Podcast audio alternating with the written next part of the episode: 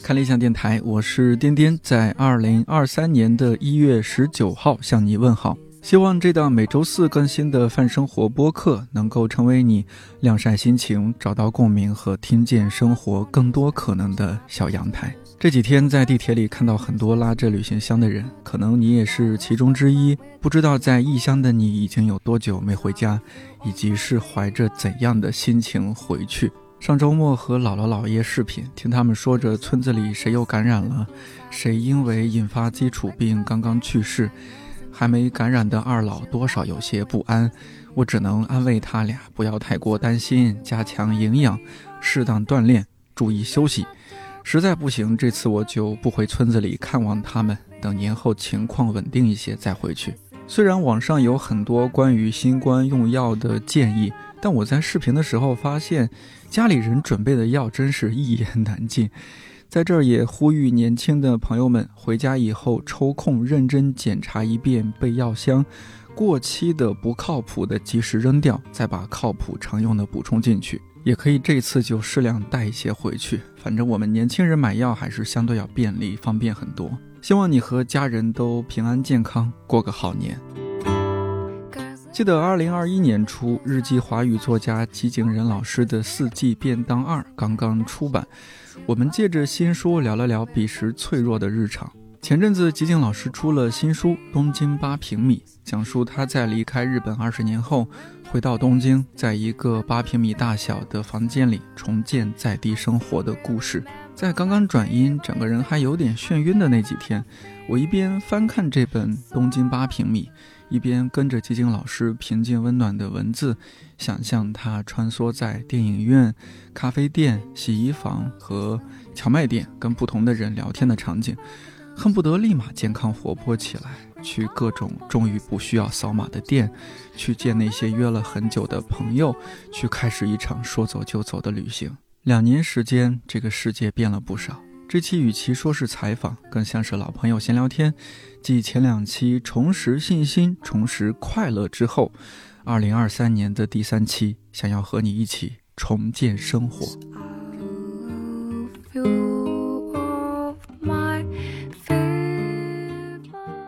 上一次录音，您是因为邻居装修还是什么原因？我记得您还特意出去找了酒店，是的，住在酒店，然后我们录节目。嗯，而且当时东京的疫情还挺严重，对吧？呃，说严重的话，现在真的很严重，就是每一天在东京好像有一万个、一万多个有新增感染吧。嗯，就是你说现在啊？嗯，现在现在现在只是大家现在都不那么在乎了，当时就没到这个程度吧。那时候因为没客人嘛，就是酒店的价格也很便宜，所以我就干脆出来就住一个晚上也 OK。对，就这样录，嗯，录节目。嗯，但当时其实您已经在八平米住了，哎，对，是的，我对呀，就是疫情开始之前就已经开始了嘛。那您现在住的那个环境八平米啊，我们可可以这么称呼它吗？好像我 看完书就不自觉的把您住的地方称为八平米。可以啊，没问题啊，就是实际面积也差不多是八平米哎。像您住的那样一个环境，相比在东京的。刚刚毕业的大学生，嗯嗯，这个环境是和他们相比是更，其实还蛮好，还是说肯定是更差一些的？怎么说呢？从性价比来看的话，我觉得目前就是我的这个我现在租的这八平米是挺好的。不过就是如果要从设备的完善度来看的话，可能就没有那么。就是好的房间，对，所以你要看什么地方吧，嗯，不过我还是挺满意的，对这个小小的房间，因为地方很很方便嘛，是跟市中心很近，然后附近有好多超市，虽然没有那个北京那个菜市场那种那种地方嘛，不过还是买东西是挺方便的，然后还有附近有什么。健身房呀，还有公共浴场呀，所以对我来说生活挺方便的地方，所以挺方便的。嗯，其实今天北京特别冷，最最低温度今天是零下十二度啊，这么冷啊！不过有一点怀念那种感觉，是是吗？我不讨厌，我挺嗯，我挺挺喜欢的北京的冬天，因为室内比较暖暖和嘛。哦，是室内还是不错的，室内我刚看了一下。二十二十三四度，现在因为今天哦晴天，天气很好，正好我现在租的这个房子，它是朝向比较好，有阳光进来。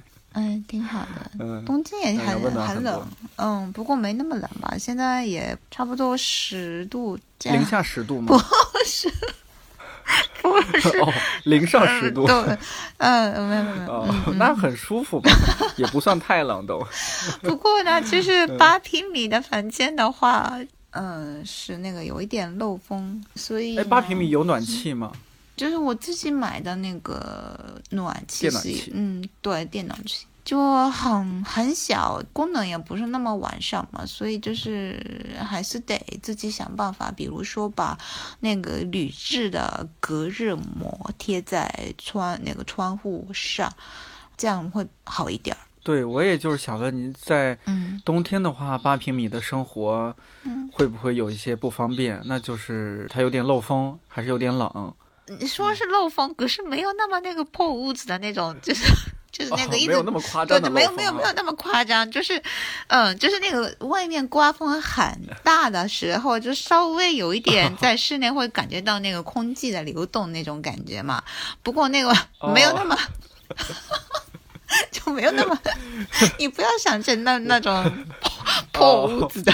我以为是那种破屋子的那种漏风，因为我住过那样的房间。我刚毕业来北京的时候，我和大学同学租房子，然后嗯我们俩在一个房呃两室一厅的侧卧住，那个侧卧大概是八平米，哎，对哦，大概八平米。嗯嗯然后我们俩一人一个单人床，是斜对面的那种单人床，嗯呃，放了两只单人床，放了一个小桌子，这个房间就没有地方了。嗯然后他那个房子特别老，嗯呃，窗户是真是破的。啊，我冬天每天早上，我正好睡在窗户旁边，每天早上都是被外面的冷风吹醒的，它关不上。哦，天啊，那那我我我我我我没到那个程度好吗？对，毕竟还是在东京的生活。我比较喜欢冬天，就就是除了冷之外，什么都就是问题不大。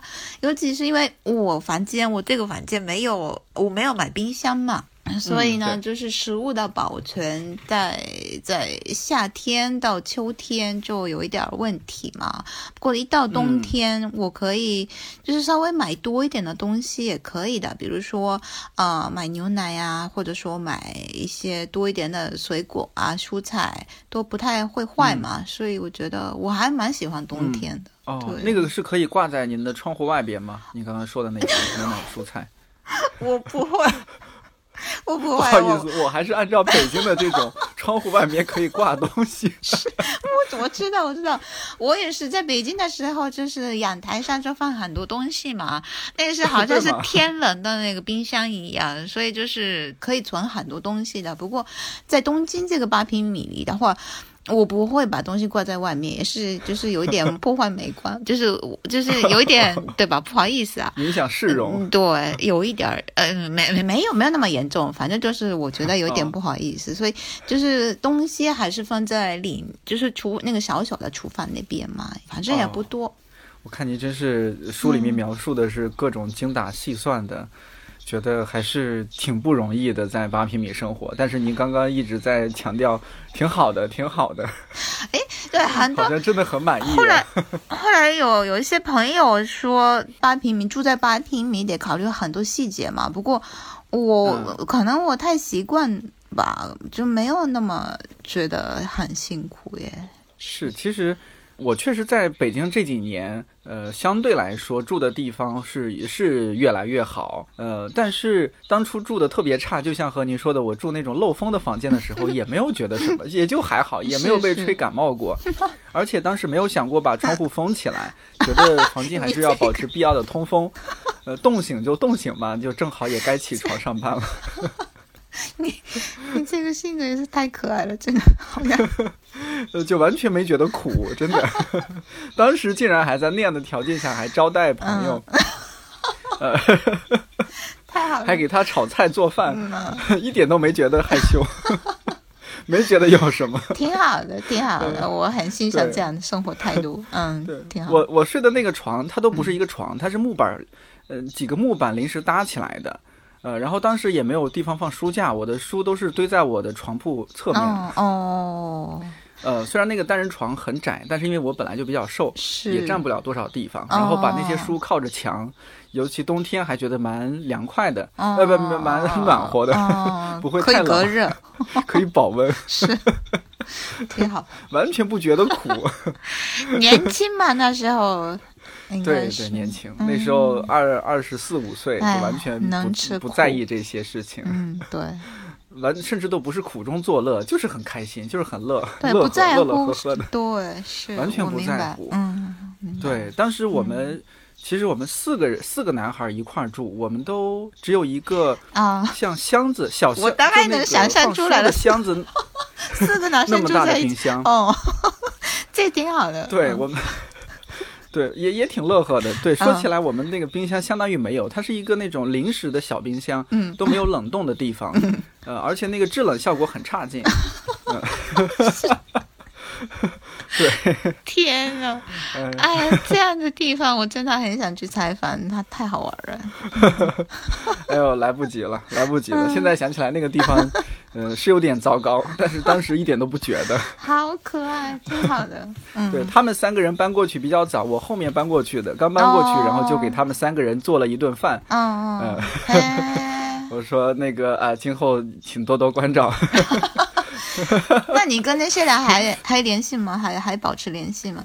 都都有联系，因为一个是哦我的大学同学，然后另外两个正好都是北大的，反正就是我们处的都非常不错。嗯，呃，虽然不是说现在经常联系，因为他们也有的结，基本都结婚了嘛，嗯结婚有孩子了。嗯嗯嗯呃呃，可能就过节日的时候问候一下。嗯，不过这样朋友真的很真的要珍惜啊，真的是 对对是是共同的回忆嗯那那您在冬天除了房子漏风，会有其他？哎，你不要强调这个，我我房子还好。哎，你说你说什么？呃，就是、嗯那在冬天除了房子漏风，嗯 还有其他不方便的地方吗？就如果别人看的话，可能是我我这个房间没有洗澡间啊，或者说、哦，嗯没有通那个瓦斯啊，可能是嗯就有一点点问题。不过我在书里也说了嘛，我这个嗯附近有好几个公共浴场啊，我还会去健身嗯房洗澡，所以我这这这点嗯还好。嗯，我觉得是在充分利用大城市的这种生活设施的便利。嗯，是，哎，我还发嗯现我另外一个就是关系很好的朋友嘛，他嗯。也是，他开了酒吧，他为了省钱嘛，他没有租其他地方，就是没有租租房，租没没有租自己的那个房，就是住的房房子，然后就他就住在这个店里，他就把那个、哦就是酒吧关门之后嘛，就是大概凌晨一两点，他就直、嗯直接。就睡在这个这个木板上，他是用那个户外活动用的那个睡袋嘛，嗯，他这样哦生活已经也是五六年了吧，差不多。哇哇，这么久 嗯，对，哦，也是一种办法也是一种办法。他也是在健身房洗澡的呀。哦。嗯哎，我们之前因为我几年前在书店工作，嗯。在书店工作的时候，有一个同事，他也是因为也工资比较少，嗯。呃，有段时间可能有点租不起房子，嗯，呃，他就睡在书店，呃，正好我们书店有个哦区域，哎，这 它不错有有那种有铺那种小孩子啊呃啊，玩的那种，就铺在地上那种比较软和那种，哎我忘了那种叫什么垫儿，拼图垫。嗯嗯嗯，嗯对，，他就晚上闭店之后，他就睡在店里。我是后来才知道，哦，有一段时间可能睡了一个月。嗯，呃，他他说也很开心，每天就是是可以在店里继续看会儿书，对啊看累了把灯关掉就睡觉。是啊是啊，挺好的呀。呃，想洗澡了就找个朋友家去洗澡。洗澡洗澡是一个问题。嗯，是嗯，嗯，会有朋友就但比较就比较临时，嗯像您说的嗯朋友，嗯这个住五六年，这个还是我，好厉害。他也是不是租不起房子，他就是想就省一点钱嘛，他也觉得没必要，嗯就是另外租租房子。哎呀，我一边看您的书，一边好惭愧啊！为什么我？今年，我觉得现在住住的地方太奢侈了。是吗？现在有多对大？我今年，我今年八月份刚搬家，嗯，然后现在住的这个地方可能有四十多平米，哦，那也挺好的呀。哦，就太太好了，太好了相比之前确实太好了。哦，很好呀。之前住的都是十几平米的哦一个房间，现在突然就是自己租了一室一厅。上次道长开玩笑说：“你小子一定是发了。嗯我说：“不是因为发了，嗯而是正好找房子那段时间，嗯北京疫情也严重，嗯然后看了一天的房子都没有看到合适的，但是也没有时间再请假找房子了。正好嗯看的最后一个房子那个小区，嗯现在这个房子它正在装修，还没有上架。嗯然后那个中介就带我们来看了，说那你看看这个，我说哎这个就就这个吧，就是虽然是老房子，嗯很老的房子，但是我觉得还可以，就临时租下来了。是在公司附近吗？是在哪一个区啊？东城区，东哦，那好地方啊，是呃，哦，是是啊是。哎呀嗯，您在东您如果城区哦，对，明年如果有机会您来中国，如果我还在这儿住的话，欢迎来。哦，好呀，还听起来好高档啊，嗯，好耶，嗯，挺好听，起来高档，其实是很老的房子，然后很老的小区，嗯，小区小区里边很乱。我在北京的话，还是喜欢比较老一点的小区，还是比较哦那个成熟一点嘛。就那个里面是不是有菜市场什么的嘛？都，嗯，哦，附近有，附近有那种哦小菜市场，嗯就不是那种正式的华丽的超市，哦就比较老旧的哎，这些菜市场。我很喜欢那种，对，嗯，很棒，嗯，很棒，可可以砍价，是呃可以和他砍价。哎，这才是 超市没有办法砍价嗯，太好了，对对对，购物的乐趣所在嗯，心在滴血，房租很贵，勉勉强支撑。嗯，没关系，先嗯，对，但是您在书里也写嗯也写到了一些，就是关于租房子的一些想法和原则，我觉得也是有道理的。比如说，嗯。我找房子的时候也想过，说是不是租在更远的地方可以省一些房租，嗯嗯嗯。啊，但是你加班多啊，或者什么，呃这个交通费会贵很多嘛。嗯呃嗯，其实这些算在一起反而差不多，你的时间成本、是。呃交通成本、嗯社交成本各方面的，是呃还不如住近一些，多花一些钱，对的，可以在其他地方节约一些嘛。可能是这嗯个钱、交通费还行，就是主要是时间嗯是有点，嗯，现在就可以多多节约一些时间出来，啊，呃很确实也没有浪费可以嗯对，可以多看看书或者做其他的事情。嗯嗯嗯，是的。不过呢，就是你就是如果住远一点的地方，交通上面要得花。就是一点时间的话，这也是一个非常好的阅读时间，这也是一个、有一个方式。对 我认识一个大学的教授嘛，他是住在也是住在东京，不过住在郊区嘛。不过他每一天的这个通勤的路上就会看书嘛，就他就是用、嗯用这种方式，就这在每一天累积下来的那个读书量是真的很多很多。所以我觉得也不是就就是看看个人的那种价值观嘛。我觉得就是住对住远、嗯远一点的地方也不一定不好。嗯，是嗯嗯，各有各的好处。我上一个地方就比较远，也没有特别远，在北京的话，单程一个小时到公司。哦，还还还好呃，。但是嗯对，但是只转一趟地铁，我我在路上，我在地铁上就是看书，呃嗯嗯，所以嗯那两年大约两年时间，我的阅读量是相对要大一些的。嗯嗯，那嗯那那挺好的呀，这也是对，住的近了之后，我现在因为嗯呃单程是半个小时就到公司嘛，嗯呃，所以就不太会看书了，但是就听节目嘛，听节目或者听音乐。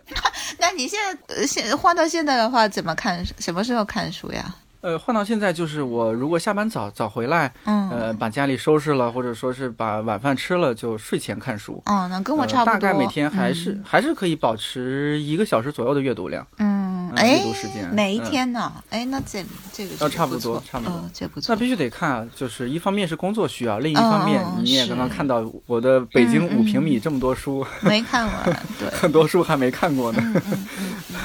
哎，我还是多说说您吧。刚刚您说您八平米，嗯。好多呃好多的这些设备都没有嘛，没有天然气，没有洗衣机，嗯。没有冰箱，嗯呃，这个冬天可能还稍微好一些，你说可以也就在屋子里放嗯牛奶蔬菜，但是夏天怎么办啊？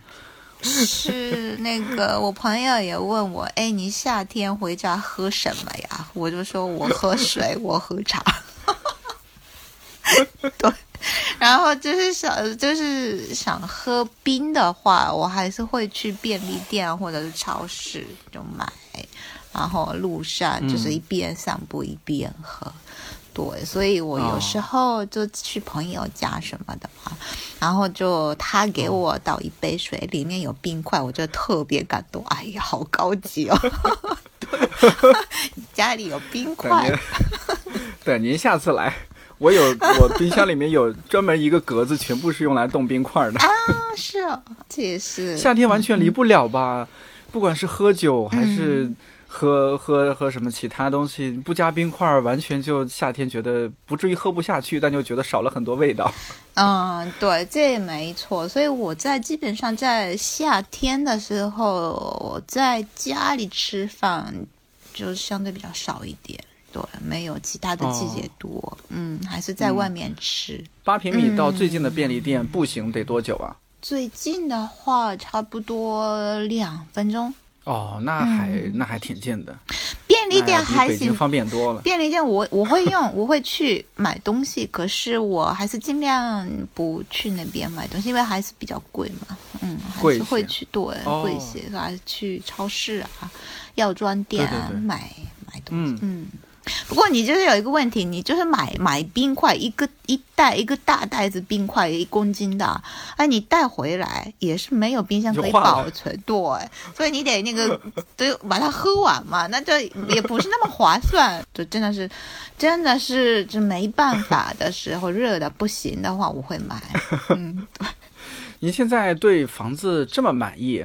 呃，我们没没有那么没有那么，就就不是相对就相对比较满意。嗯，没有别人想的那么悲惨嘛，是是是，就比我想象中满意。你你你在东京租房子的话，就这些各方面的考量，我觉得是是不是可以聊聊一聊？就是为什么会考虑在这么小的一个空间，但是您还是愿意在这儿租房子？呃，你会考虑哪些因素？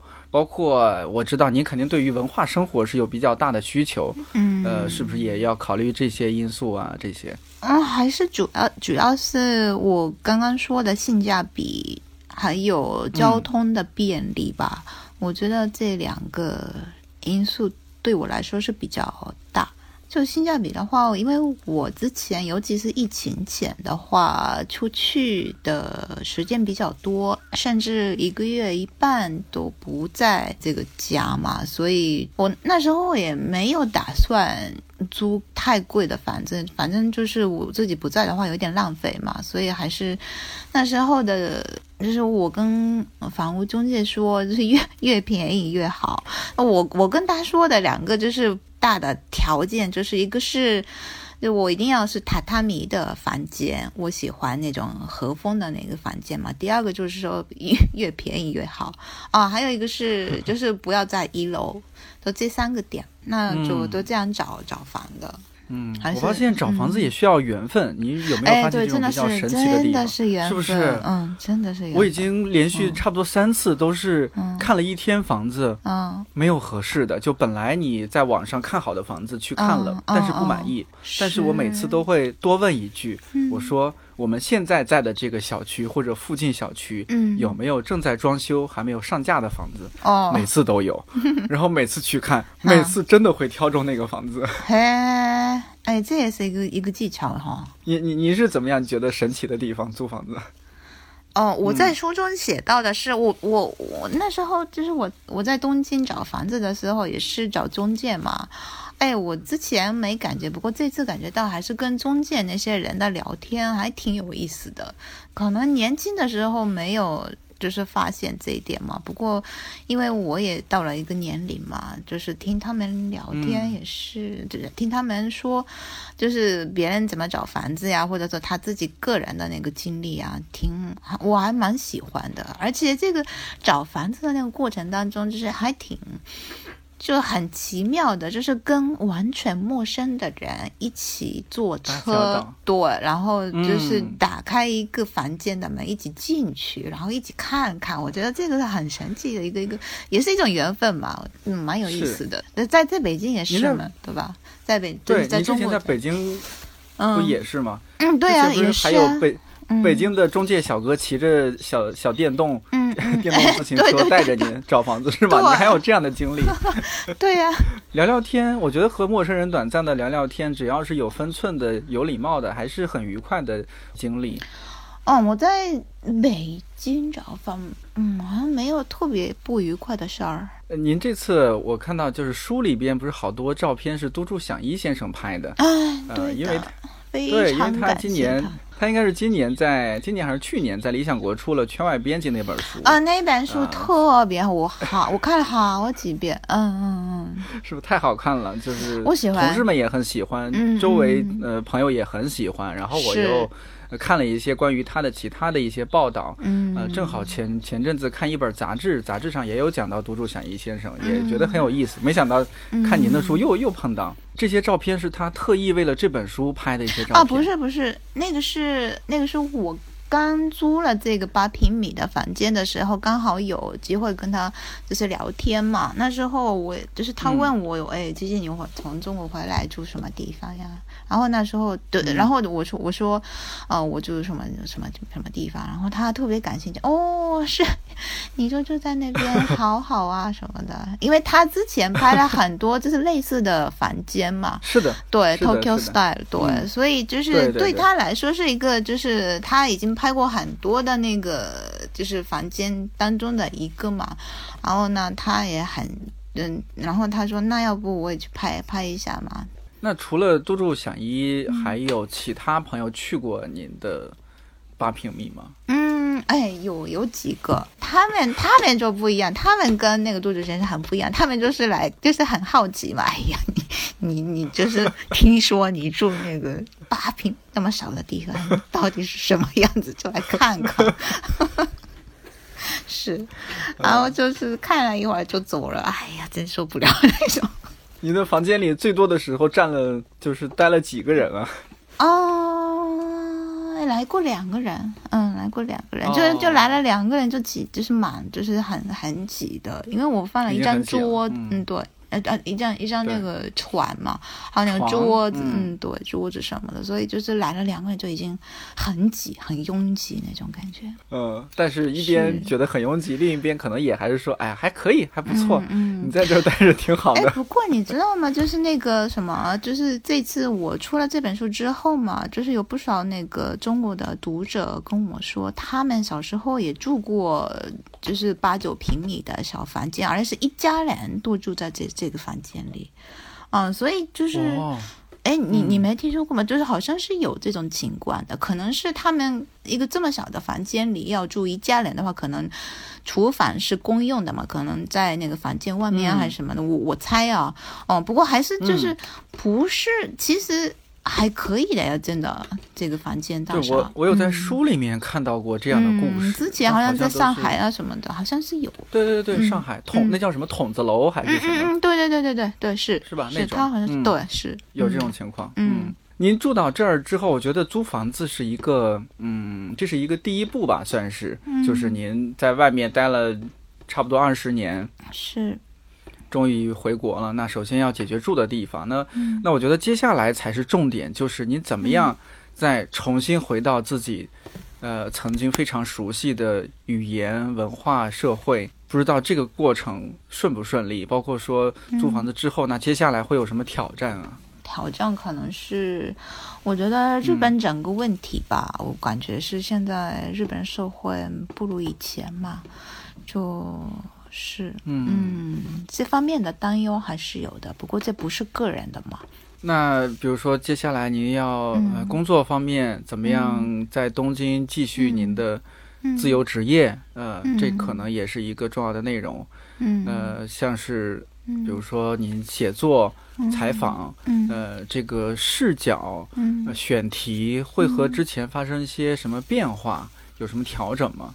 变化，比如说之前写的《东京本屋》的时候是，我是在那时候基本住在北京嘛，所以采访呀什么的，我得特意回来嘛，然后所以得安排，所以安排的非常仔细，所以哎，那时候采访真的很辛苦。现在回想起来，我当时不觉得，嗯。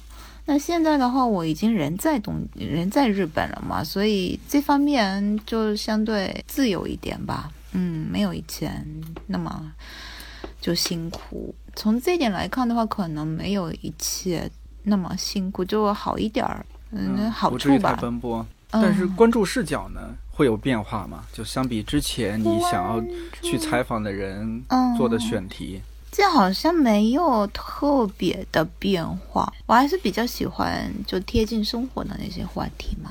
嗯，在就是东京八平米里边写到这些，好像就是您非常日常生活中必须要接触到的一些人，比如说嗯是的，呃汤啊，就是洗澡的地方的老板娘，嗯 呃或者其他一些人，还有就是我看您去一个荞麦店吃饭，嗯。呃荞麦店的老板，嗯。呃还有还有就是像呃洗衣房。嗯嗯因为这种生活好像在呃，好像洗衣房在中国它不是很流，不是很普遍嘛。哎，我这我这后来也对想到，好像是对，在在东京到处都有，嗯，在其他地方哦也并不少见嘛，在在日本，好像是在北京或者是在其他地方，在在中国好像可能是有干洗店是有的，可是呢，对有干洗店，嗯但没有这种洗衣房。嗯，对，是的，嗯，嗯，在国外还挺多的欧美店，我是欧美是是欧美也很多对，是，嗯。中国没有，好像没有这样的文化嗯，对这哈、这种习惯很有意思，是不是以后会会多起来呢？是不是这个需求呀？是不是有这个需求？你们有可能有这个需求，哦。但我不知道会不会也有一些其他观念上的差异。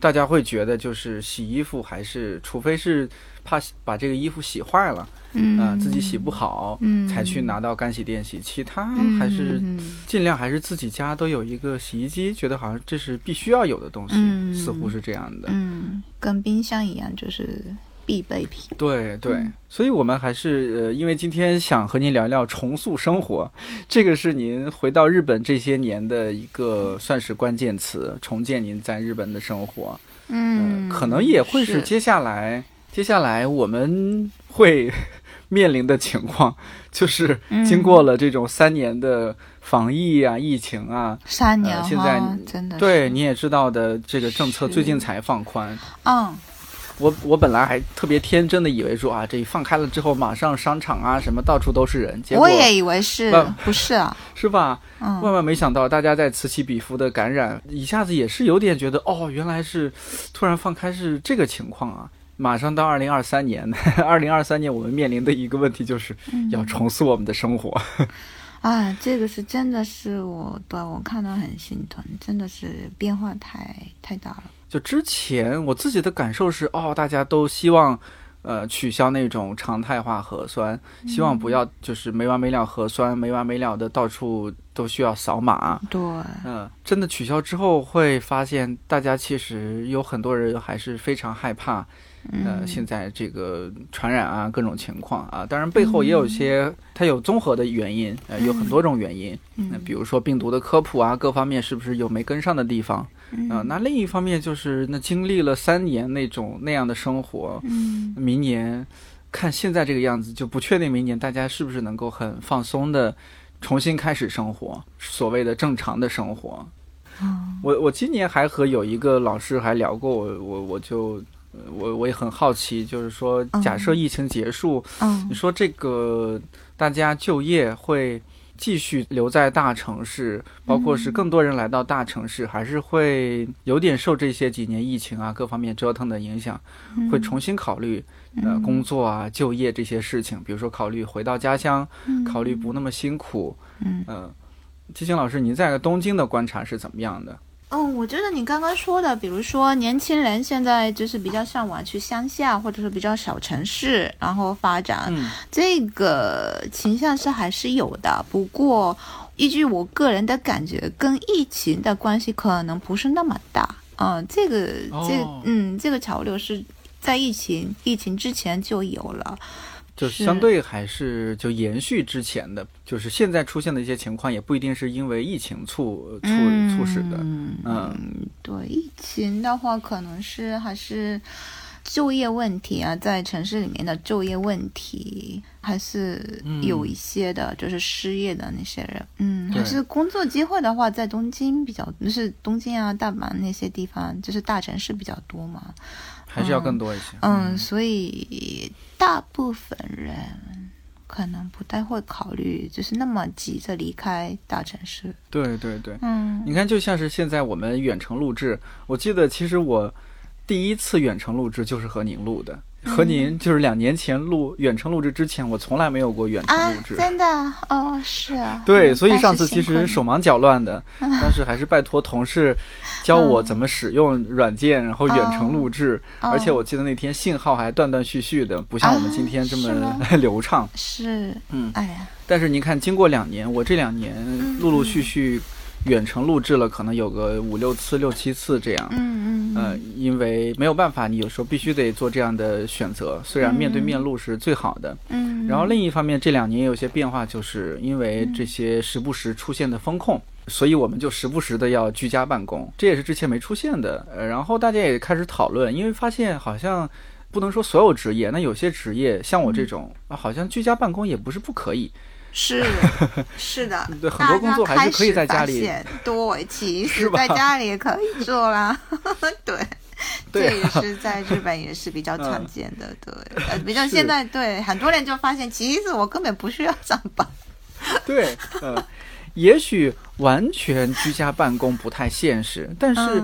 呃，我今年还录另外一期节目，我们就聊到说，那是不是可以灵活办公？一周五个工作日，我两个工作日我选择在公司，其他三个工作日我就选择在家或者去找个咖啡店什么的办公，是不是也可以？是这样，我把工作完成了不就好了？嗯，哦，这个这个的话，其实，在现在在东京嘛，很多地方出现就很舒服的，可以说是咖啡。也不是咖啡馆，就是反正就是 co-working space，就是说，呃，大家来这边就是自做自己的事儿，然后这边可以共享办公，对，是，然后可以喝咖啡，或者说可能他们的收费方式是一个小时多少钱，或者说一天，就你对按小时，或者说你付了一笔就是一点就是。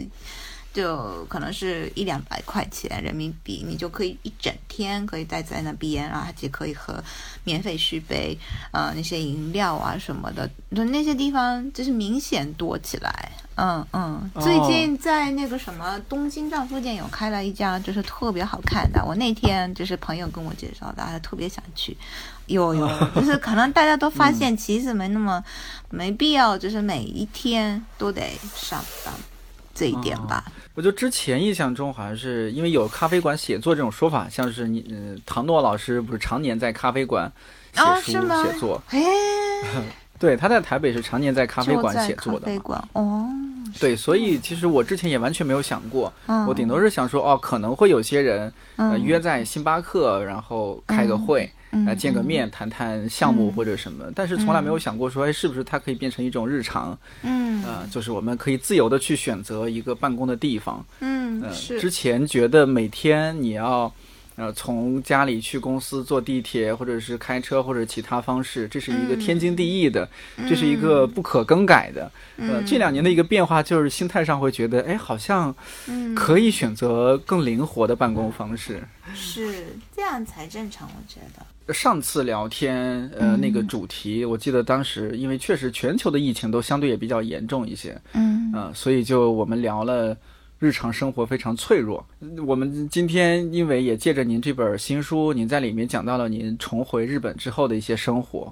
就是我其实虽然说看到北京现在这些这些情况啊，有一点点担心啊，大家在家里还是居家办公也好，或者说不太敢出去，怕被传染。呃，那另一方面，我依然还是有很乐观的一面，就是我相信生活是有韧性的。您在东京。八平米这本书里面，我觉得也写到了一些普通人他在经历了一些生活的变故啊，或者说其他一些事情之后那种体现出来的生活方面的呃韧性。在这方面，您可不可以聊聊一些呃体会啊，或者说一些故事？我觉得书里的也好，或者说是您没有在书里写到的也好，啊，就是日子还是要过下去的嘛。虽然日日常是脆弱的。嗯，我觉得还是就是人的那个你说的任性，不管是怎么样，就是你得还是得生活下去嘛。那遇到困难的时候，就我觉得最主要的一点就是不要把自己就是心中的或者说自己的价值观不要交给别人，就是按照别人的眼光来看自己，对，这样很难受的，我觉得。这一点很重要。那我觉得，就是在书中写到的那些人嘛，就是 不管是在洗衣店遇到的阿姨啊，或者说那个就是早上八点钟关门的咖啡店的老板啊，嗯或者其他人，他们都是有一个就是自己的价值观，别人看怎么都就好像自己的一种做人的一个方式吧。我觉得这个值得欣赏的。嗯您这些年因为也经历了很多事情，然后在嗯世界各地也都工作过、生活过，嗯然后又回到日本，然后到了东京。您觉得这些年自己身上有哪些变化？心态上也好，或者说一些人生态度上也好，有没有什么蛮大的变化？大的变化的话，也说不上是变化。我我离开北京的时候也没有带很多东西回来嘛，就是一个、嗯一两个大行李，就带的那些行李箱就回来了嘛。然后我就从那个时候就开始觉得，还是东西不是那么重要了。这个是可能是我住在八平米，就是可以住下去的一个原因吧。我就是对那种拥有不是那么在乎的，就是尤其是一个物质的拥有嘛。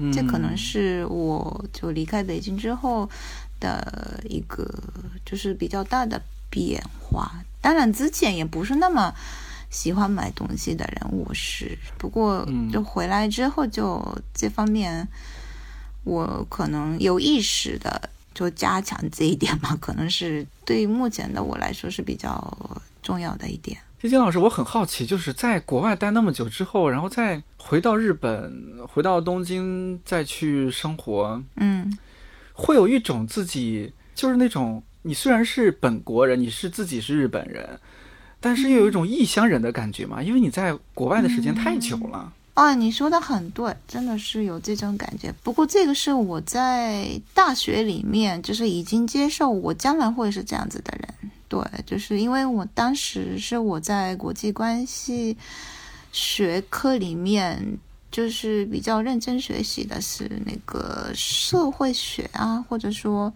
人类学那些内容嘛。那时候我也看到一些。呃，前辈或者说就是写作者嘛，他们是在海外经历很多事情，然后就回到本国写书也好，就是继续研究也好，然后他们就是还是有不少人，就是也不少人，就是几个我，就是我那那时候的导师也是写过。你一旦就有了另外一个价值观，比如说你在海外生活就是常年，你就有另外一个自己的价值观或者说观点在自己的里面，那你回国之后，你真的是就是摆脱不了这些的，所以呢，就是只能接受一直当一个局外人。这个是好像是一个命命运一样的。那时候就是我读了那些前辈或者教授的书的时候，好像是隐约感觉到，哎，我将来会是这样子的那种感觉。所以我已经就是二十多岁的时候接受这一点，所以我目前是有这种感觉，异乡人的那种感觉。可是这是我很早就接受的一点。嗯嗯，所以我这一方面是，当然是在日本有有一点点那种异乡人的那种局外人的那种感觉嘛。不过还是我的根底还是还是在这里吧，嗯，还是又回来了的那种感觉。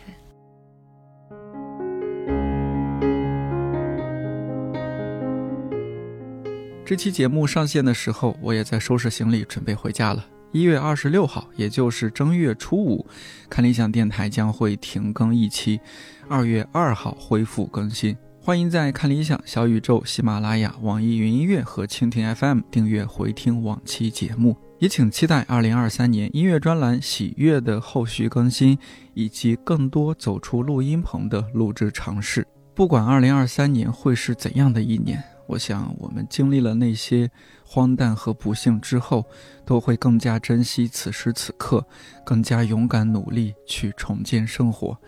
在这儿给你和家人拜个早年，我是丁丁，祝你早安、午安、晚安。我们二月二号再见。